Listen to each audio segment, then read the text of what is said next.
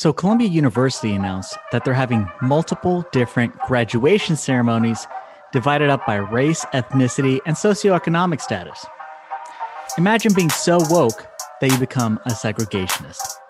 Ladies and gentlemen, welcome to Ruthless. Democrats are set to take control of the U.S. Senate, House, and the White House. This will go down as one of the most progressive administrations in American history. God willing, everything is on the table. You now can pass things without a filibuster threat. That's right. Oh, you'll regret this, and you may regret it a lot sooner than you think. You and I have a rendezvous with destiny. We'll preserve for our children this, the last best hope of man on earth or we'll sentence them to take the last step into a thousand years of darkness. Well, welcome to the variety program. We have a very big one today. Very. Yeah. yeah. We, I mean, what's amazing is, I mean, all, all the things we got on the various burners going on. So everyone already knows Hack Madness is underway. Hopefully, everyone listening to this has already filled out their liberal hack bracket sheets, submitted them. Uh, the play in games are going on as we speak. SV and Singer have got a tight one going. I can yeah. see that happening right now in the uh, way too online bracket. Uh, we also have uh, Jessica Taylor and Greg Bluestein squaring off in the fake news bracket. Folks, it's time to get involved. We're underway. Yeah, and and we've we've submitted our own brackets in yeah. our internal ruthless uh, Slack. Uh, we, you know, we didn't want to post them publicly. We don't want to, you know, put a thumb on the scale here yep. for our for our listeners. Um, but one thing I, I did want to comment on when when Smug posted his bracket, his filled out bracket to the Slack, he he actually signed it. Uh, so Smug is is very pro signature verification on his mail-in ballot. Yeah, you know, I believe in in strong election security. Uh, the signature should match match up. Is great. The man practices what he preaches, which is what you get here on the variety program. We get authenticity through and through. That's right. No HR1 garbage on on, on these bracket sheets for me. so uh, before we get into the meat of the program, uh, this is a, a rare two interview program. Double header. Where we have Congresswoman Miller Meeks, who listened to the program uh, on Tuesday where we were trying to highlight what's happening. And so she she's got uh, an interview that Duncan I'll let you uh, preview, but then we also have Katie Pavlich, Fox News, our own star Katie Pavlich coming on to talk about a variety of things. So it's gonna be it's gonna be terrific. I mean, I know I mentioned it, but can we talk about the power of ruthless? Like we had said, no one is talking about the situation with Rep. Miller Meeks of how Nancy Pelosi is essentially trying to steal that election. Like Miller Meeks won the election. She won the recount. The election was certified. Now Nancy Pelosi is still trying to steal that seat from her. Uh, you know, the people listened, word got out. Now you hear people talking about it. And, and we got we got Rep. Miller Meeks on the show today. That's the power of ruthless folks. And the congresswoman is is extremely grateful for that. You know, she's on the on the program today um, and walks us through, you know, from election night when she won in Iowa's second congressional district, the process that info- unfolded afterwards, the recanvass, uh, the recount, the certification, and and now the craziness uh, and hypocrisy that we're seeing from Nancy Pelosi as they essentially try to steal her election from her. Uh, so I think we should just get right into the interview. Let's do it. Congresswoman, welcome to Ruthless. Well, it's great to be with you. Thank you so much for having me on. We'll get right to it because what's happening right now is just so wild. And I'm hoping you can give our, our listeners a little bit of insight. Back in November, you won a close election in Iowa's second congressional district. A little bit of a roller coaster ride since election night. Do you mean the never ending campaign? yes. It feels like the never ending campaign. So uh, we were ahead uh, several hundred votes uh, on election night. Uh, we knew with that close of a margin that um, as the absentee ballots came in and provisional ballots were cured, that that number would either grow or diminish. And so we were kind of prepared for this from election night on. I think we celebrated for about one hour and then knew that we had to get to work. So our cel- celebratory time was very brief um, because we were preparing for the next steps. So in Iowa, uh, if ballots are mailed, they have to be postmarked or barcoded by the day before the election. And they have up until a week, the following Monday, for those ballots to come in. So, and then all the counties do their official county canvass. So that happens the week after the election. So on election night, I was ahead. Uh, when the counties did their official county canvass, I was ahead. Uh, there were several counties that had to recount ballots. Uh, and so those were done, and I was still ahead. And as we expected, our opponent requested a recount, um, which you can do under Iowa law, and you have a certain time frame that you have to do that. Recounts are made of a recount board. Each county has their own recount board. There is a member chosen by each candidate. So there was one Democrat member, one Republican member, and then there's a third member who is supposed to be agreed upon by the two candidates. And if they're not, if they don't agree upon them, they're appointed by the district judge. And the district judge and um, in the most populous parts of our district are not necessarily conservative judges. Uh, so throughout this recount process, there's uh, looking at the ballots under in accordance with Iowa law. So that whittled down our margin of victory to six votes. So we're now ahead six votes. Um, I get certified by the Secretary of State and a bipartisan uh, executive council. So three Democrat or three Republicans, two Democrats, one of whom is the state auditor. Uh, the other is the uh, treasurer, signed off and certified that I had won the election. Um, and that went forward. And then I was sworn in on January 3rd. And I think an important thing about January 3rd is that there was um, a motion brought up by Representative Chip Roy out of Texas, looking at the states that were being contested that if those states' elections had irregularities, no representative from that state should be seated. And every Democrat voted that every election was perfect, efficient, valid, and every representative should be seated. They all voted. No one contested my race in Iowa 2. Uh, and so on January 3rd, I was sworn in, and I'm a full functioning congressperson. I know at the time uh, when uh, Speaker Nancy Pelosi was asked, she said, will will provisionally seat her. There is no provisionally seating. I'm a congresswoman. I'm functioning to serve the people of the second district. I vote. Um, I ask questions. I participate in committee hearings. I ask questions at those hearings and briefings. Um, and as you know, recently toured the border uh, with Leader McCarthy and other members of Homeland Security. So you win the election, you go through the canvass, the recanvass, you win the recount, your race is certified, and your opponent, Rita Hart, has the option to contest this in court. But instead of doing that, she appeals to Nancy Pelosi and the Democrats here in Washington, D.C. Yeah, that's exactly correct. She could go through the courts. The courts would have looked at any ballots of which she had any concern that had been rejected as invalid uh, ballots. Uh, but she decides to skip that. Now, why would you skip going through a court for 22 ballots?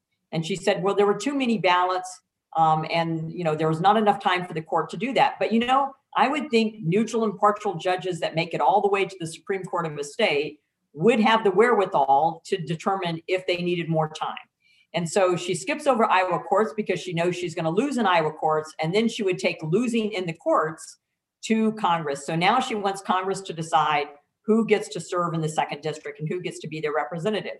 So it's gone from an election process to a partisan political process. And she even said she was interviewed uh, for uh, a, a, TV interview interview from one of our uh, states uh, stations, and said, "Well, I." You know, we had to, to go this route. We had to skip over the courts. We had to take it to Congress to get the results we need, not the results of the Iowa voters, not the results of Iowa law. And let me also add, because I know I can see your mind thinking of this, she was a state senator for six years. So if she thought the rules were not appropriate or were invalid at any point in time during those six years, she could have introduced election law changes. You can't just change the rules because you don't get the result you need. If for three times you don't have the result you need, then you refuse to go to the courts because you know you're not going to get the result you need. And then you have to take it to Congress. I think that explains everything. All the legal ballots were counted at every juncture I was ahead they want to take this to a partisan political process because might makes right. You know, and it's, you know, I really worry that this situation right now with your race is a precursor of what we'll see if the Democrats get their way in trying to federalize all elections and undo the will of state voters by passing H.R. 1. Can you speak a little bit to that legislation?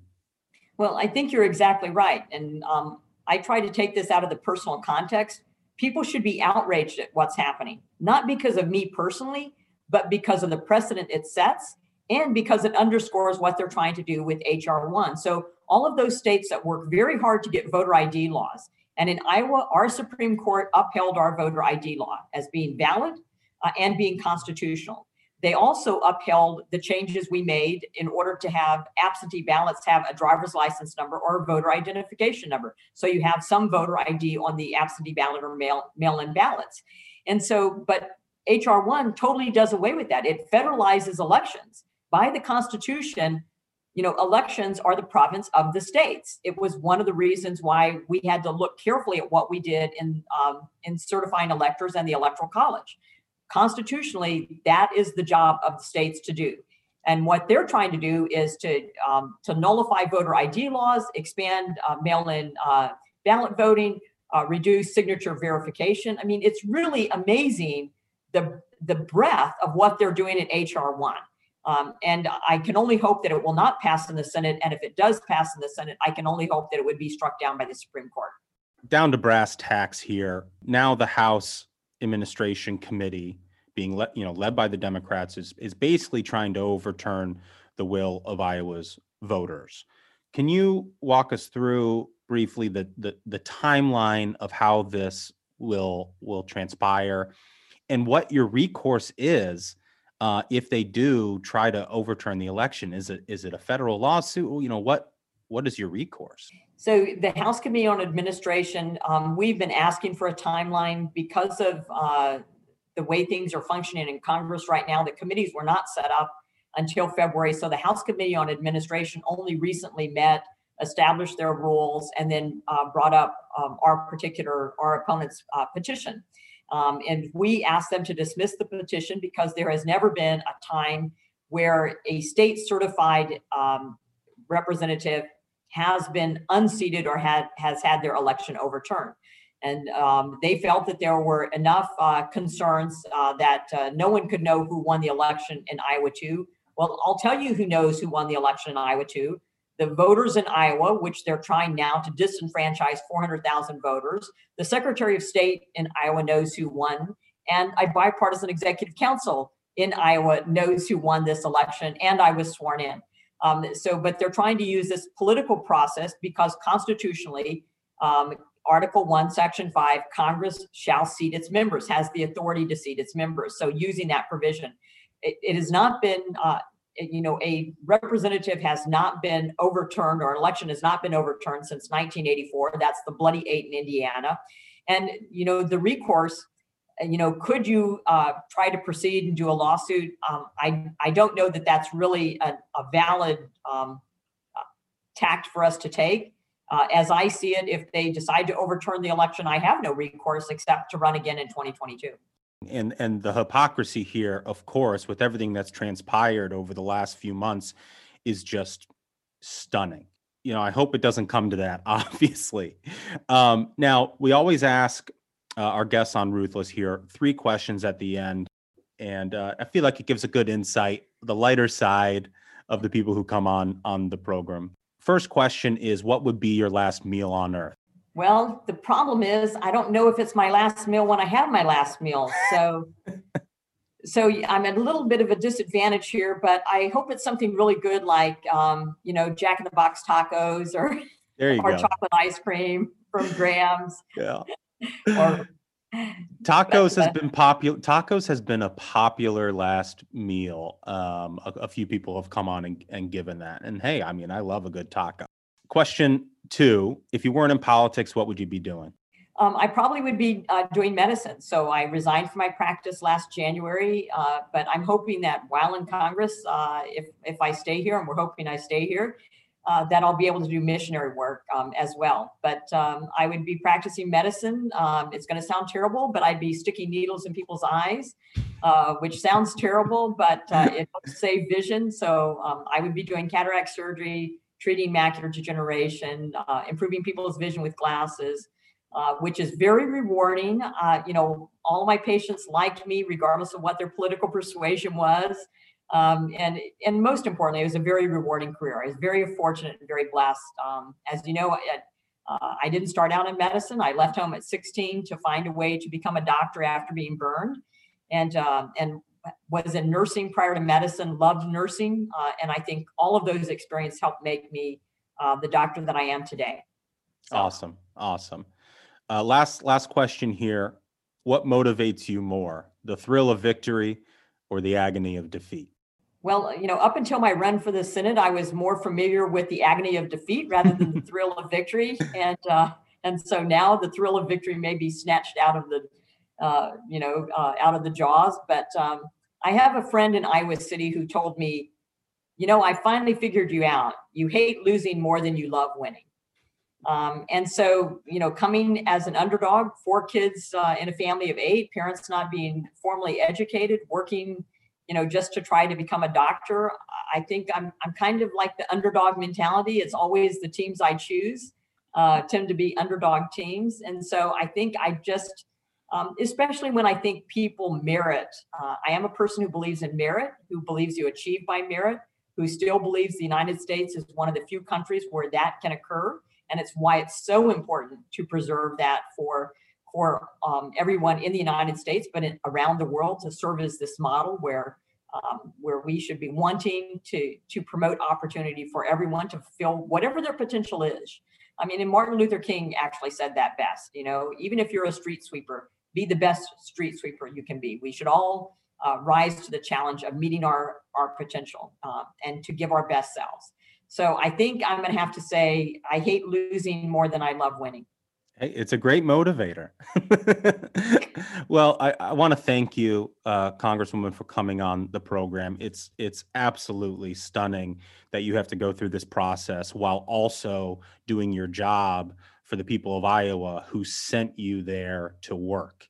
And I really hope this can get resolved um, as quickly as possible, and that you know the listeners here on the program will you know put the pressure on on the representatives in Washington to end this charade and we can get back to the people's business. So thank you so much for coming on. Well, and thank you so much for having me on and bringing attention to this. As I said, it's beyond personal. It really does reflect a precedent and what's happening right now in Congress. And all of us should be concerned about that. We should all be outraged. Absolutely. Thank you so much. Thank you so much. You be safe, be well, and have a great day. You too. Bye bye. Bye bye. So first of all, she's great, Duncan. Great interview. Yeah, nice job. Yeah, she's uh, you know, she's she's fantastic, really down to earth. Um, you know, the the the one thing that was sort of a surprise coming out of this interview, uh, you know, because I had I had asked her, you know, what's her recourse, is basically she has none.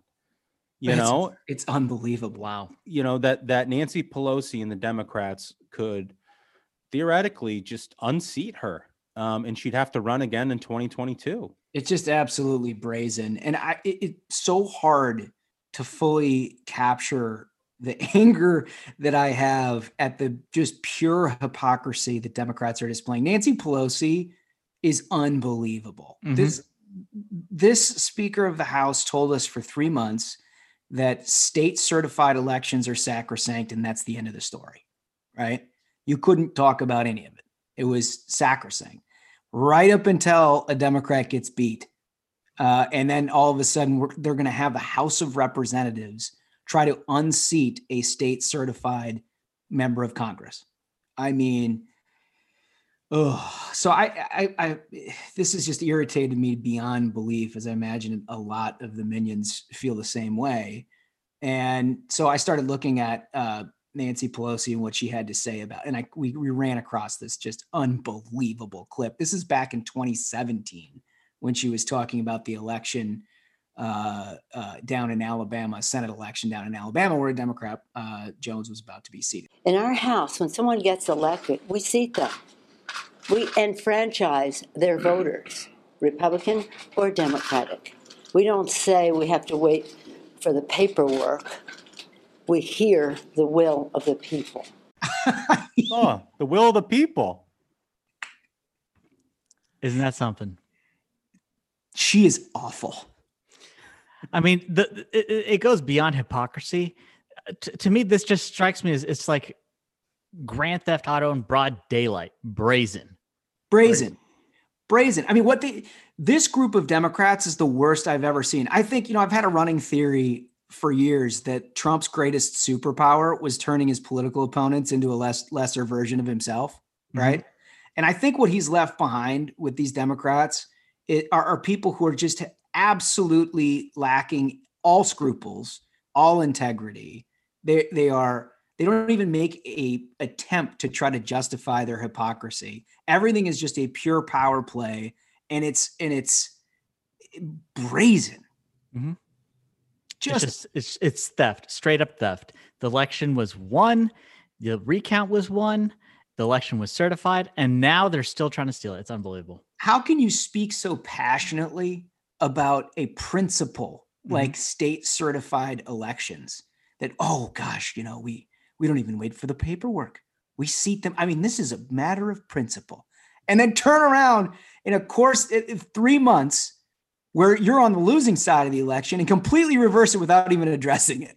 She will she will at the same time wax poetic about you know the the the rights of voters in states and protecting those rights and stopping the disenfranchisement of voters. And that's why we need to pass HR 1 while simultaneously disenfranchising the voters in Iowa's second congressional district.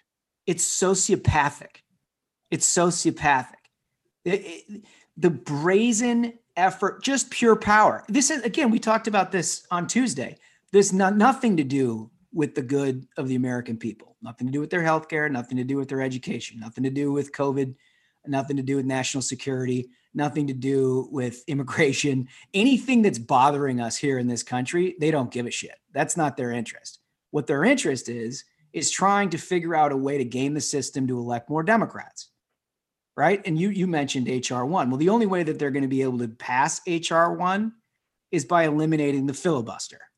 So here we go. Yep. The campaign to eliminate the filibuster begins. All of a sudden, you hear every Democrat talk about how it's a, a relic of Jim Crow, right? It's a it's a racist tool, which by the way, Democrats used the racist tool to filibuster Tim Scott's police reform bill last year. yeah literally last year literally last year and they haven't introduced legislation on policing reform No, Oh. no, they did a press conference with Kente cloths, but Right, that was about it. That was all they they did. Yep. In the in the death of George Floyd to try to uh, address concerns that people had. They don't care. This isn't about that. This is HR one, right? Our first priority. They declared HR one, and it is an effort to try to rig every election in America to give Democrats an advantage. But in order to do that, as I said, they have to they have to get rid of the filibuster. Well, that's interesting. What do you think that they said about the filibuster when Republicans had unified government? Let's Yeah, cue good question. let's cue Dick Durbin on that. What about that nuclear option doing away with the filibuster? Well, I can tell you that would be the end of the Senate as it was originally uh, devised and created going back to our founding fathers.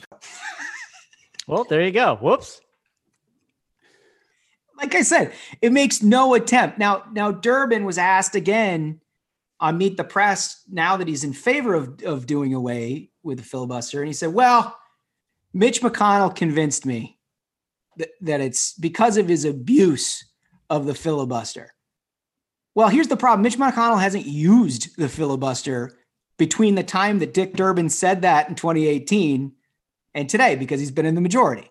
I mean, it's becoming so clear that anytime the Dems want something, they say anyone who disagrees with us is a racist. This is a Jim Crow relic. Wow, I can't believe you're a racist. Every time. and they used it again. They used it to filibuster a black Republicans police reform bill last year. They used the filibuster. Dick Durbin supported using the filibuster last year to do that. And now it's a Jim Crow relic and must be destroyed. It's fucking crazy. Unbelievable. Mind blowing. It's it, it- and here's another little bit that I picked up last night. Some of the minions were on board with me as I was on Twitter on this, but they've now changed eliminating the filibuster from the nuclear option to filibuster reform. Ah, yeah, reform. Yeah, yeah, reform. They, they they they got the they got the focus group results in. I can't wait until Republicans take back unified government and reform abortion. or or or reform gun laws. I, I think I think the uh, I think the campaign slogan in 2024 will be reform the wall, reform the wall, Incredible. reform the wall. Reform the wall. There we go. Which is a good transition to another little bit that we're hearing from these idiots. I mean, Duncan, I think you were looking at a clip of, of an old clip of how uh, Joe Biden had handled the immigration question. Because, of course, we have a complete disaster on our southern border right now, which everybody in the White House somehow believes they aren't to blame for. Correct. Yeah. So, you know, Joe Biden does this interview with Stephanopoulos where he essentially takes no responsibility for the crisis at our southern border. The quote is, and this is Biden talking about himself in the third person. He says, The idea that Joe Biden said, Come, I heard the other day that migrants are coming because they know I'm a nice guy. Stephanopoulos goes, They're saying this. Biden replies, Yeah, well, here's the deal. They're not. okay, well, that's that's really interesting, Joe. Um, that's of course not true. Um, National Review put up an article uh, recently, which basically breaks down uh, Biden's lie here. And in particular, you had migrants who came to the border and said, literally, this is a quote Biden promised us. Mm-hmm. Biden promised us. So they are saying that. They are saying that. Well, and who can blame them? I mean, I think Biden believes because he can't remember anything. Neither none of us can either. Amazing. I mean, we're we were awake during the campaign, right? I mean, I I'm looking What- what- around like, if, is everybody else? Did I lose my mind? I mean, in the hypocrisy, uh, you know, knows no bounds. If you do go back and you look what at what Biden was saying during the Democratic primary in 2020, um, it's incredible. So let's let's play the clip from the Univision debate. Are you prepared to say tonight that you and President Obama made a mistake about deportations? Why should Latinos trust you? What Latinos should look at is comparing this president to the president we have is outrageous. Number one, we didn't lock people up in cages. We didn't separate families. We didn't do all of those things. Incredible. He's We currently currently has kids in cages. We, we, a- amazingly though, they did it in the Obama. I mean that we, we're, it's Right. not that's not up for debate. In fact, the the great scandal of covering the Trump immigration issue was that they were using photos from the Obama administration of kids in cages to say Trump was putting kids in cages. That's right. and and then he becomes president and puts kids in cages. There you go, folks. Perfect. Mission accomplished. which is so good. But but again, I what I want to get to here is the core of this, which is are they to blame? And there is no question they are to blame. You cited the National Review piece that talked about the specific rhetoric that they used about you know whether they were going to allow people into this country and grant citizenship and all that kind of thing. I'm going to play a clip from Joe Biden in February of 2020. On day one, I'm sending to the United States Congress a immigration bill providing a pathway for 11 million undocumented, and I'm going to make sure every dreamer is protected now. Well, they heard him. on day one. So you got to get there, right? And there, all of a sudden, the Obama administration's one or the uh, Biden administration's wondering why it is that so many people have shown up at the border. Gosh, Such a surprise. What Who a would have thought? What a surprise! And by and by the way, they're wearing T-shirts that say Biden Harris. I mean, that's the thing is like for them to try and claim like they were told it's like okay, they're wearing like the Biden campaign logo shirts saying "Let us in." They they they got the message. They got the message. You can't tell us that you weren't putting that message out there. I mean, they were saying he was saying explicitly that they would not they would not uh, turn people away at the border. They were saying explicitly that, and and repeatedly. I think that Univision uh, uh, debate clip that you just played. I think there's like four or five more instances in that one debate, And by the way, do you remember the debate in the middle of June of of the off year where they asked 16 candidates whether or not they would provide health care for the Yep. illegal immigrants and every single Democrat raised their hand, Yep. including Joe? Message received. What's the Message message? received. You know, I don't know. I don't think there's any confusion about that whatsoever. And here we are. Now we're now we're dealing with uh, what is a huge humanitarian crisis and a and a border problem, frankly, a national security problem. And they are to blame. And Joe tells George Stephanopoulos, "Eh, not my problem." Jen Psaki from the podium says, "Oh, we're not telling people not to come. Just don't come now." like they're taking dinner reservations. It's really something. you know? Yeah. Anyway, um, look, there's a lot more outrage. We're going to stay on this Iowa 2 situation and this filibuster situation and the HR 1 situation. Obviously, we'll cover immigration. But what they're trying to do here, we need to be very clear about. It is a, a political power play to try to eliminate conservatives from having any sort of governing power whatsoever. That's it. That's it. So this is uh, our next guest, very strong voice on this and many other topics. Katie Pavlich, Town Hall and, and Fox News. She's been a warrior for many years for the conservative cause, and maybe we should just jump right into it. I want to welcome to the program a very good friend, an absolute talent. You know her from Fox News and the editor of townhall.com. It's Katie Pavlich. Josh, thanks for having for having me on the show. I'm excited. I mean, this is this is great. Infamous, ruthless. I know it. I know it. And you know what? We're we're not so ruthless that we're going to make anybody uncomfortable here. We like to just sort of like keep it light, you know. Yeah, it's good. We need some of that, especially with everything going on, as you know. Very very oh, tough. by the way, I'm filling out my uh, hackathon bracket, my Hack Madness. yes, Way done. yes. I did Well, that out. Look, can I can I can you preview like who who you have I- as a winner? can preview. Well, so I've only done the left side of the bracket, but right now it's between Rubin, Stelter, Don Lemon, and Max Boot. Absolute powerhouses, every one of them. You can't go wrong. started on the right side yet, so I'll get there. one of them is definitely going to be in it, right? And Stelter, as a repeating champion, got to be the heavy favorite at this point. Yeah, I don't know. Rubin's pretty close.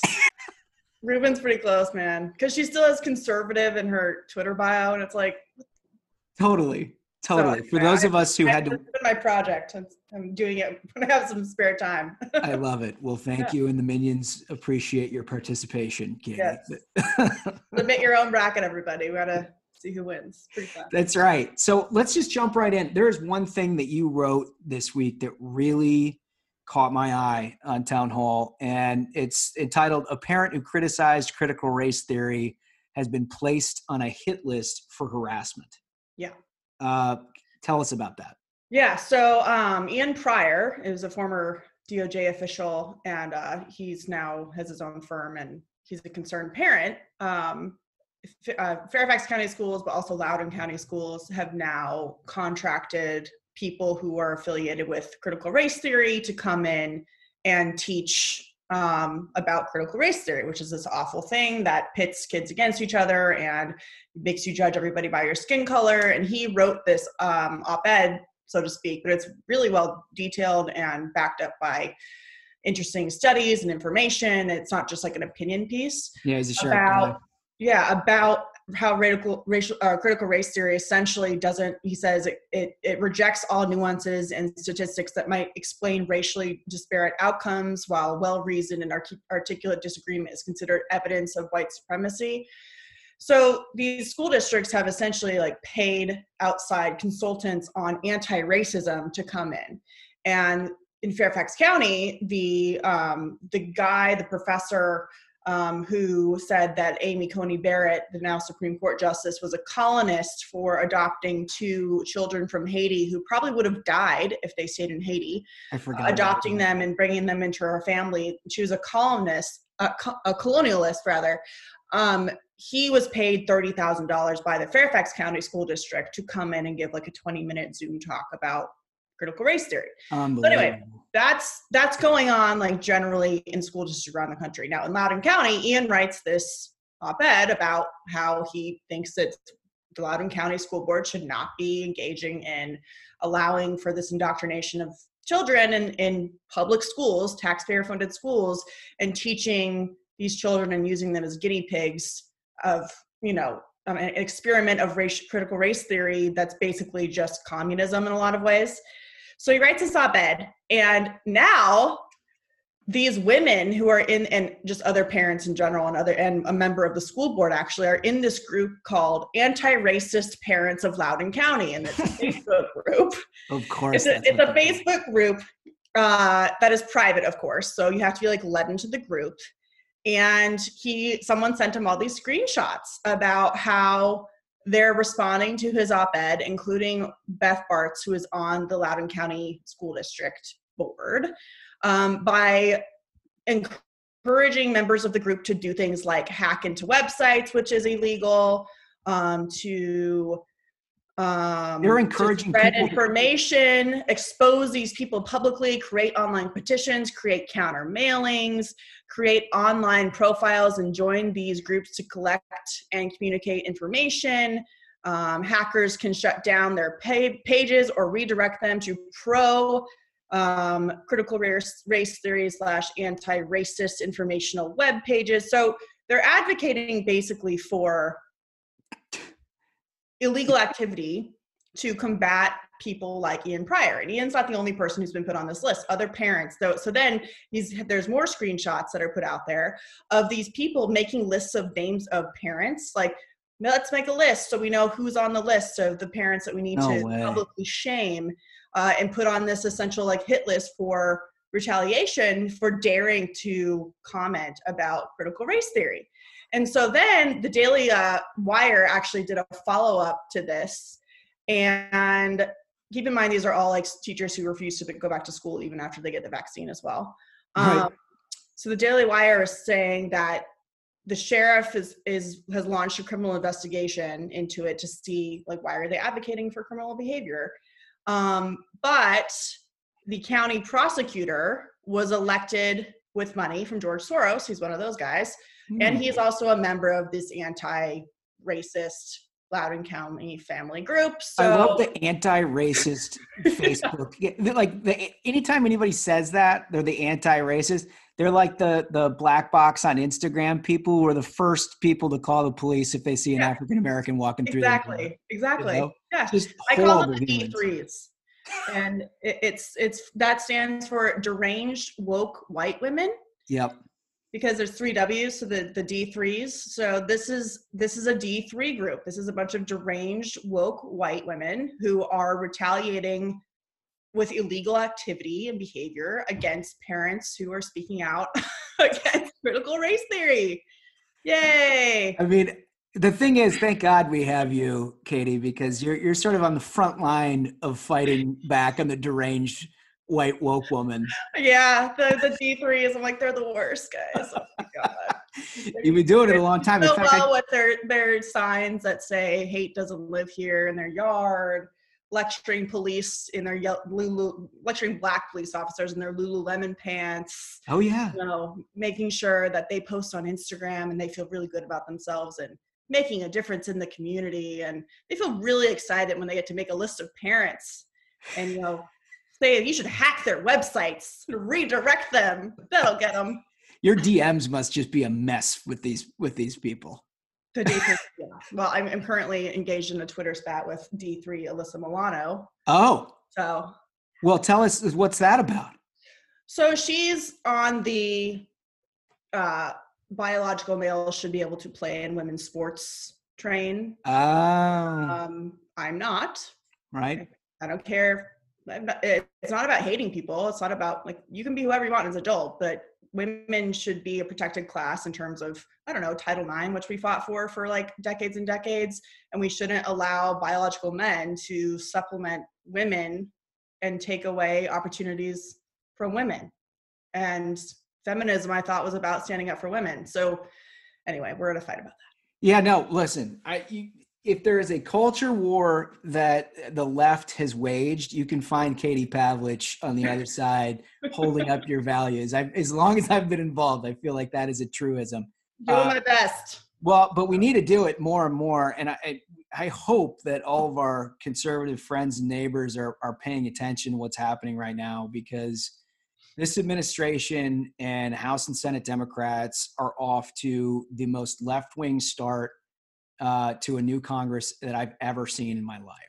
And yeah. everything from immigration to these political power plays, trying to steal House seats, pass mm-hmm. HR 1, eliminate the filibuster, all this stuff is just about sort of power, right? Yeah. It, it's yeah. nothing to do with improving anybody's lives, mm-hmm. right? So what, yeah, absolutely. No, it's all about power. Uh, it's the only thing that matters. It's amazing that Dick Durbin was on the floor this week arguing that the reason we have to get rid of the filibuster is because nothing's getting through Congress. It's like that's actually the entire point of why the filibuster was like put in because we don't want just bad legislation getting pushed through with the tyranny of the majority all the time. That's the reason why. Um, I love Mitch McConnell's response though. You know, he always warns them like that they're going to yeah. regret things, and they never listen to him. And never then like listen. four years from now, they're going to be really upset. But you're right. Um, yeah, I mean the fact that Joe Biden campaigned on being a moderate, uh, the fact that Republicans almost took back the House. Uh, it's a 50-50 Senate and yet we are seeing this insane far left push uh, despite the fact that right. they don't have this massive mandate right um, it is all about power it's, it's solidifying power forever hr1 especially is absolutely um, insane for a lot of reasons you know it, it, it solidifies every bad thing that happened during the 2020 election that puts doubt in people's minds about why things weren't transparent and why things weren't explained and if there are irregularities. They just want to kind of solidify that and not allow anyone to ask questions. And it's just incredible that Democrats are allowed to talk about election reform, but as soon as a Republican brings it up, they're a conspiracy theorist. They're trying to make sure that black people don't vote, that they, they want to suppress the vote. That's right. So they're allowed to like ram this thing through and talk about elections all they want. But the right has been put into this corner because of the actions of a few people, and they're not allowed to talk about it anymore. Yeah, and meanwhile, the backdrop to that is Nancy Pelosi attempting to completely disenfranchise voters in Iowa's second district by right. taking away. Mm-hmm. An elected representative, right? I mean, I just yeah. the fact that they don't even try to square the circle anymore, they make no mm-hmm. attempt to try to justify this position, just blows my mind. Yeah, and and and this uh, that seat has already been sworn in. It was right. not only uh, validated and certified by the state, but the congresswoman has been sworn in, and she's been voting. In fact, she was at the border this week, I think, yesterday. Yeah. Um, and so, you know, this is all about power for them, and they're always claiming in their public relations statements that they're all about unity and wanting to work with Republicans, bipartisanship, but they're not. I mean, they they only care about solidifying power for them uh, as much as they possibly can. And they're clearly doing that with this far left push that's been successful. I mean, the fact that we just rammed through a $1.9 trillion bill with a 50 50 Senate. Unbelievable. Pretty insane. Totally so insane. It's just yeah. going to get worse. And then, like, what's the reaction to that, right? It's like the reaction is if you guys don't care, the right's not going to care either. Right. So there's not going to be no compromise. I mean, it creates this situation where you can't work together ever because why would you? No, I mean, they're never going to give the right credit for anything. So we should also do the same thing when we're in power. Yeah, that's it's just a cyclical spiral yeah. that, mm-hmm. that, keeps going. I want to get your thoughts quickly on the immigration situation, which I know you've been following pretty closely. Yeah, so you know the White House keeps having these press briefings with Jen Psaki, of course, not with Joe Biden. Joe Biden's refusing to go to the border because God forbid he would have to take a press pool there to actually, you know, maybe go inside one of these facilities that are jam packed 700% past capacity where they're violating federal law. Um, they keep arguing that they have a humane process, that the Trump administration had an inhumane immigration process, and that their process is humane. Um, this is not a humane process. Like smashing thousands of kids into Border Patrol facilities that are jails made for adults is not a humane process. You know, encouraging human trafficking and sex trafficking, the Texas officials, including Greg Abbott and his uh, sex uh, uh, trafficking expert and director in Texas, gave a press conference today. The things that they talk about, about what's going on, the forced prostitution, the reusing of children to get into the states, it's, it's really awful stuff that's hard for people to listen to and talk about. But that's what this really means. And that's not humane. That is inhumane. And they've created this. Um, and so I actually wrote a piece about this for the Hill today. If people want to check out like a longer version of the argument about how these policies are actually very inhumane while they lie and say that they have a more humane process. Nothing about any of this is humane.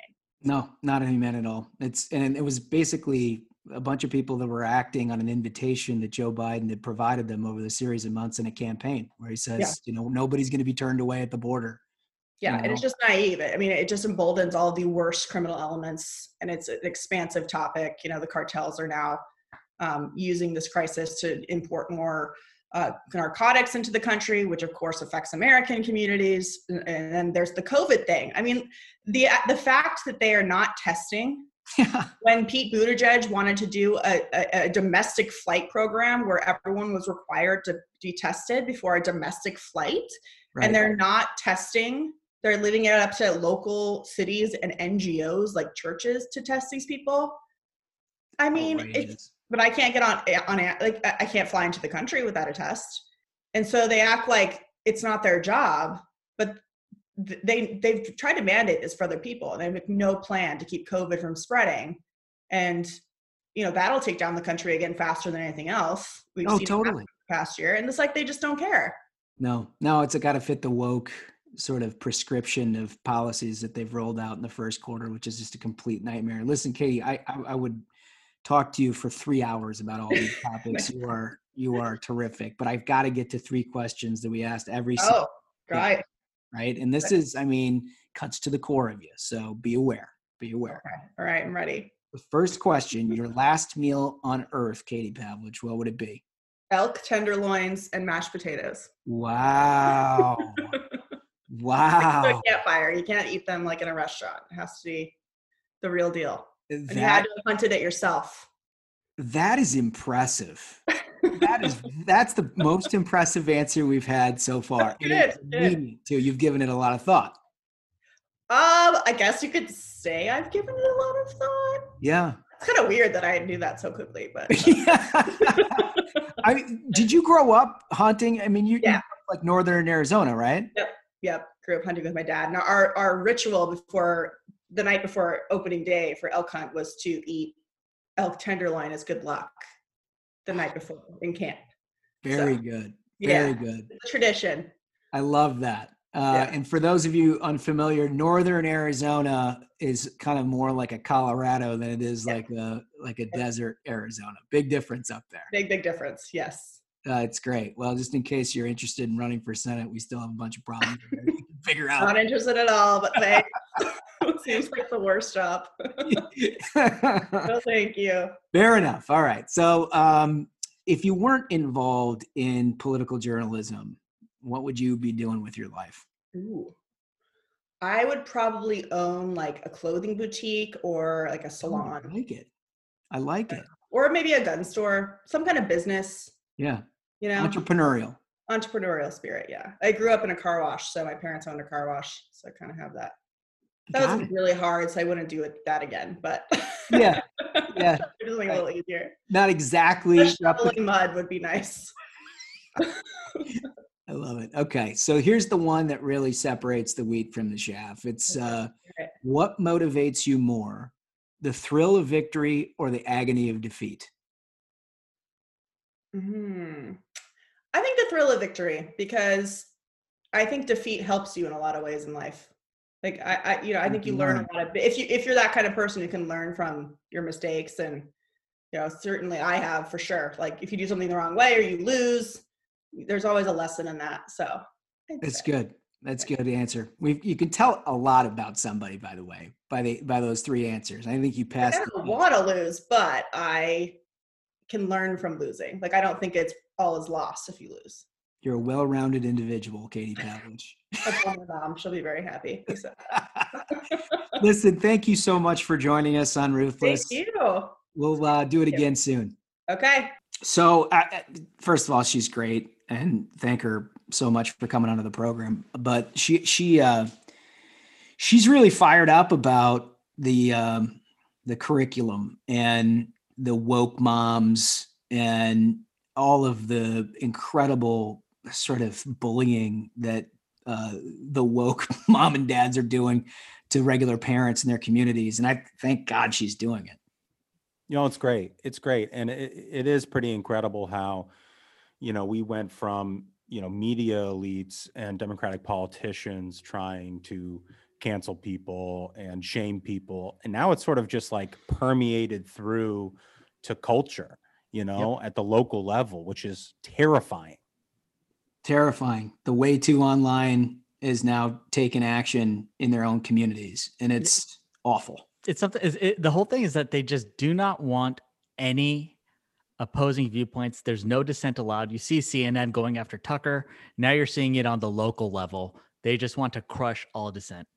Yeah, and you can understand why you know people with screws loose watch what's happening at the national level and try to emulate it at the local level. I mean, you get it. It's dangerous, but anyway, we're not going to put up with it here on the variety program. I can tell you that much. That's right.